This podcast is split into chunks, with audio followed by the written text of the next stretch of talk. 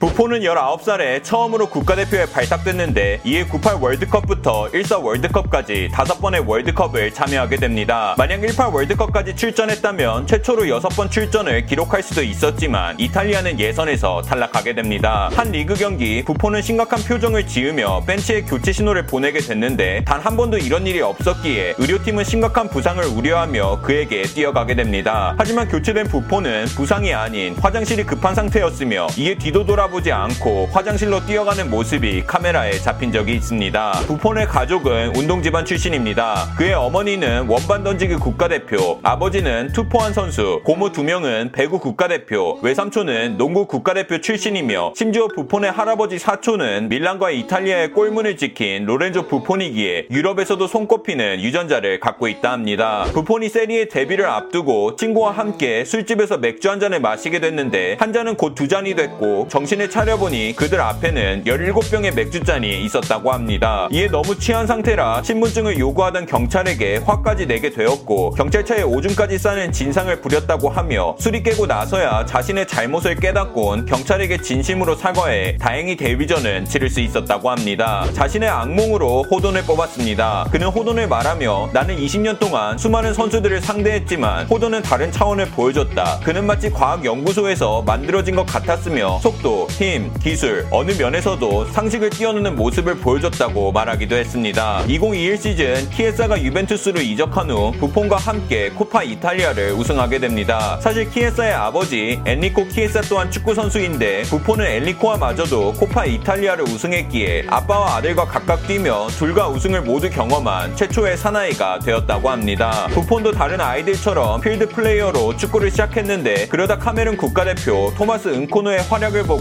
곤 골키퍼의 매력에 빠져 포지션을 전환하게 됐으며 은코노에게 감사함을 표하기 위해 자신의 첫째 아들의 이름을 루이스 토마스 부폰으로 지었다고 합니다. 부폰은 이탈리아 출신임에도 독일 클럽인 묀헨글라드바흐를 응원했다 합니다. 이는 단순히 팀 이름을 발음하기 어려워 정감이 갔기 때문이라 하며 이에 1516 시즌 그가 처음으로 묀헨을 상대하게 됐을 땐 경기 후 자신의 장갑과 묀헨의 머플러를 바꾸려 시도했지만 사람들은 그가 묀헨 팬인지 몰라 팬들로부터 거절당했다고 합니다. 세계 최고의 실력을 가지고 있지만 2005년에 우울증을 겪었음을 밝히기도 했습니다. 그는 당시를 회상하며 아침에 일어났을 때 다리에 힘이 하나도 없을 정도로 심각한 무기력증에 시달렸다 하며 이후 병원에 찾아가 의사에게 증상을 설명하자 의사는 놀라며 부폰 이건 우울증 초기 증상이야 라며 약까지 처방해 줬지만 부폰은 스스로 이겨내야 한다 믿었기에 약을 먹지 않고 가족들에게 지속적으로 감정을 솔직하게 털어놓으며 긴 터널 같던 우울증을 극복할 수 있었다고 합니다. 골키퍼라는 포지션은 다른 색의 유니폼을 입기에 부폰은 단 한 번도 이탈리아의 푸른색 유니폼을 입지 못했는데 이에 이탈리아 축구협회는 그의 A매치 172번째 경기에서 필드 플레이어에게 흰색의 유니폼을 입히고 부폰에게 푸른색 유니폼을 입히는 이벤트를 진행하게 됐으며 이에 팬들은 처음으로 아주리색 유니폼을 입은 부폰을 볼 수 있었다고 합니다. 프랑스와 이탈리아의 경기 프랑스 국가가 울리자 일부 몰지각한 아주리 팬들은 야유를 퍼붓기 시작합니다. 이때 부폰은 관객들의 박수를 유도하며 야유를 멈추고 존중을 보여달라는 제스처를 취하게 됐는데 프랑스 대통령이 이 일을 보고받자 훗날 G20 미팅 당시 프랑스 대통령은 이탈리아 총리에게 부폰의 제스처에 대해 따로 감사함을 표하기도 했다 합니다.